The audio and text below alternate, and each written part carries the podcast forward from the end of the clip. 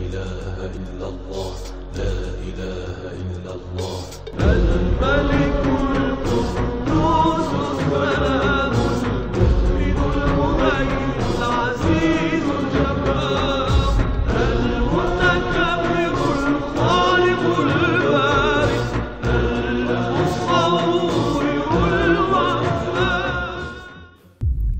أسرار ومعاني وبركات أسماء الله الحسنى. بسم الله والحمد لله وصلى الله وسلم على رسول الله وعلى آله وصحبه ومن والاه. اللهم علمنا علما نافعا وانفعنا بما علمتنا وانفع بنا آمين.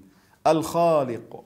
من أسماء الله تبارك وتعالى الخالق وهو من أسماء الله الخاصة. به تبارك وتعالى الخالق.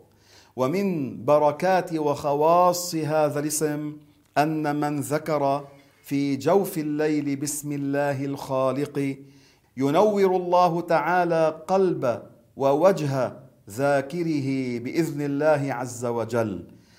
الخالق يفيد في القلب التوحيد توحيد الله تعالى في الفعل أن تعتقد أن الله خالق الأجسام والأعمال. الأحجام اللطيفة كالهواء والروح والأضواء هذه الأنوار. وكذلك أيضا الملائكة والجن هذه يقال فيها أجسام لطيفة الله خلقها. والأجسام الكثيفة كذلك من شمس وقمر وأرض وخشب وحديد الله أبرزها من العدم إلى الوجود. الأعمال التي هي خير كالصلاة والصيام والإيمان والزكاة والحج الله هو الذي خلقها. والأعمال التي هي شر كالمعاصي والتي أعظمها وأشدها الكفريات والعياذ بالله الله هو الذي خلقها. خالق الأعمال التي تحصل منا باختيارنا هو الله تعالى وخالق الأعمال الاضطرارية التي تحصل منا من غير اختيار أيضا هو الله خلقها وأبرزها من العدم إلى الوجود. لذلك عليكم بهذا الذكر. في جوف الليل اذكروا الله تعالى باسمه الخالق فقولوا يا خالق يا خالق يا خالق. هذا أحبابي من معاني لا إله إلا الله أن تعتقد لا خالق إلا الله. كما يقول الإمام أبو الحسن الأشعري رضي الله عنه وأرضاه. فما معنى الخالق؟ الذي أبرز الأشياء كونها أبرزها أحدثها من العدم إلى الوجود. لذلك نقول أي أهل السنة يقولون لا خالق إلا الله.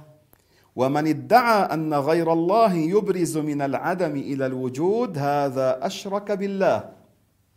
فالقدرية مجوس هذه الأمة لأنهم قالوا إن العبد يخلق فعله. فكذبوا القرآن وكذبوا السنة وكذبوا إجماع الأمة وخالفوا الصحابة والسلف الصالح. الله نعتقد فيه أنه الذي أبرز جميع الكائنات من العدم إلى الوجود فلا خالق سواه وما سوى الله حدث بخلق الله الله هو الذي أوجده فالله يفعل بقدرته الأزلية. ليس له جوارح ليس له أعضاء لا يحتاج إلى آلات بلا حركة بلا مباشرة بلا مماسة شيء يعني الله لا يمس ولا يمس. خلق العالم من غير مباشرة. ليس مثل العباد نحن نباشر الأشياء ولكن نحن لا نبرز من العدم. نحن لا نخلق. أنت وما تصنع خلق لله.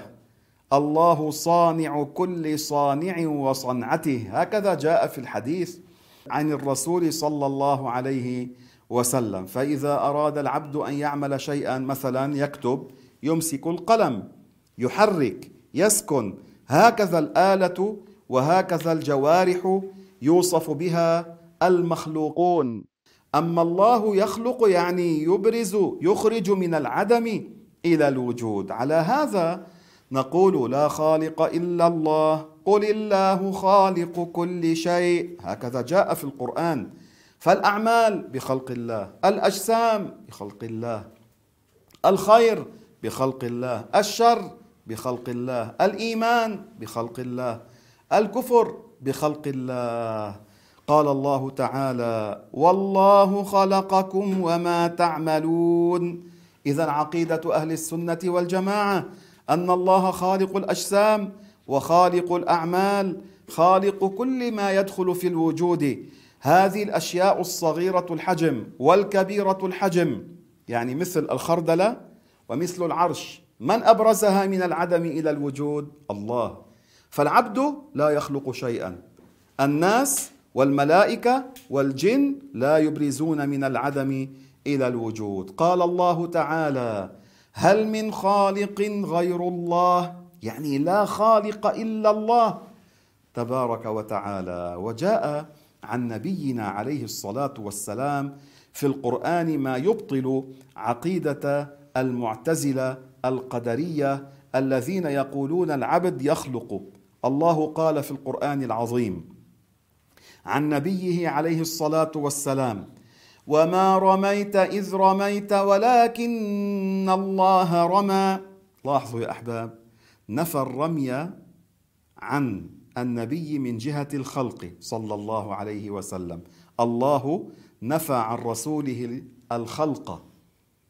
إذ رميت هذا إثبات. يعني أنت لما رميت ما خلقت. الرمي يا محمد وأثبته له من جهة الاكتساب. وإنما اكتسبت الرمي يعني وجهت إرادتك نحو العمل فخلقه الله فيك. فكلمة خلق لها عدة معان في لغة العرب. إذا كانت على معنى الإبراز من العدم إلى الوجود فلا تطلق إلا على الله تبارك وتعالى. لا يستعمل مضافا لغير الله. يكفر يقول العلماء من استعمله كلمة الخلق مضافة للناس في الموضع الذي تكون فيه بمعنى الإبراز من العدم إلى الوجود. كما يقول والعياذ بالله بعض الجهلة اخلق لي كذا كما خلقك الله أعوذ بالله. هذا تكذيب للدين. ويأتي الخلق بمعنى كلمة خلق تأتي بمعنى التصوير كما في قول الله تعالى اخبارا عن سيدنا عيسى بن مريم عليه السلام أنه قال وإذ تخلق من الطين كهيئة الطير يعني وإذ تصور كان يصور سيدنا عيسى عليه السلام من الطين صورة خفاش. وينفخ فيه فيخلق الله تعالى في هذا الخفاش الروح ويطير حتى يغيب عن أنظار الناس فلما يغيب يقع. هذا من جملة معجزات سيدنا المسيح عليه السلام. هذا أطلق كلمة خلق خلق على عيسى على معنى التصوير ليس على معنى الإبراز من العدم إلى الوجود. وتأتي بمعنى افتراء الكذب. كما قال الله تعالى وتخلقون إفكا أي تفترون الكذب. فهنا لا يأتي على معنى الإبراز من العدم إلى الوجود إلا في حق الله تبارك وتعالى. لذلك الباقلاني الأشعري رحمه الله نقل الإجماع على أن الله موجود وهو وحده الخالق. قال قال رحمه الله وأجمعت الأمة على القول بأن لا خالق إلا الله في الدارين يعني في الدنيا والآخرة. كما أجمعوا أن لا إله غيره. اذا أجمع أهل الحق أن أفعال العباد وأعيان العباد خلق لله. نحن مربوبون لله نحن مخلوقون لله. هكذا قال ربنا في القرآن قل الله خالق كل شيء وقوله أنا كل شيء خلقناه بقدر وقوله وكل شيء فعلوه في الزبر فلما كانت افعالنا مسجله في الكتاب اللوح المحفوظ دل ان خالقها عالم بها قبل حدوثها وان ما يحدث منا هو بخلق الله فالذي يقول عن إنسان أو عن شيء آخر غير الله يبرز من العدم إلى الوجود كذب الدين. فلفظ الخالق لا يطلق إلا على الله هذا من الأسماء الخاصة.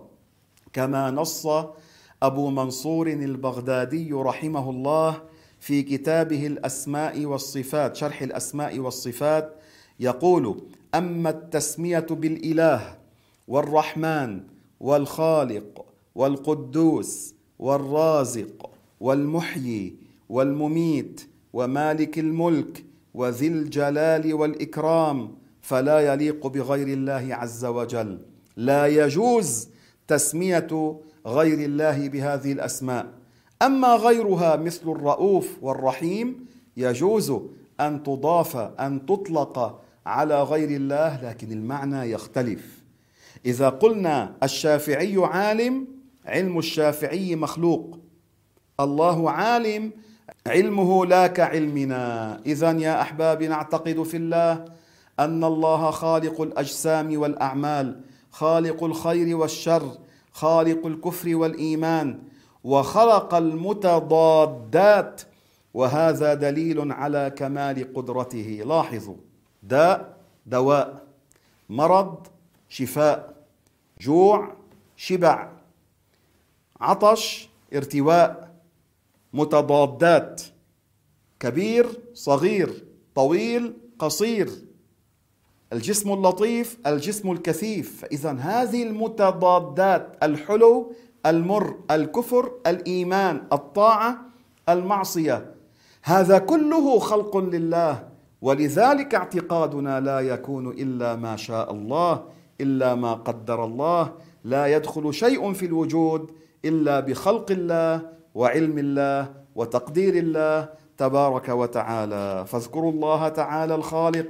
اللهم يا خالق كل شيء. يا مقلب القلوب ثبت قلوبنا على دينك يا أرحم الراحمين. لا إله إلا الله. لا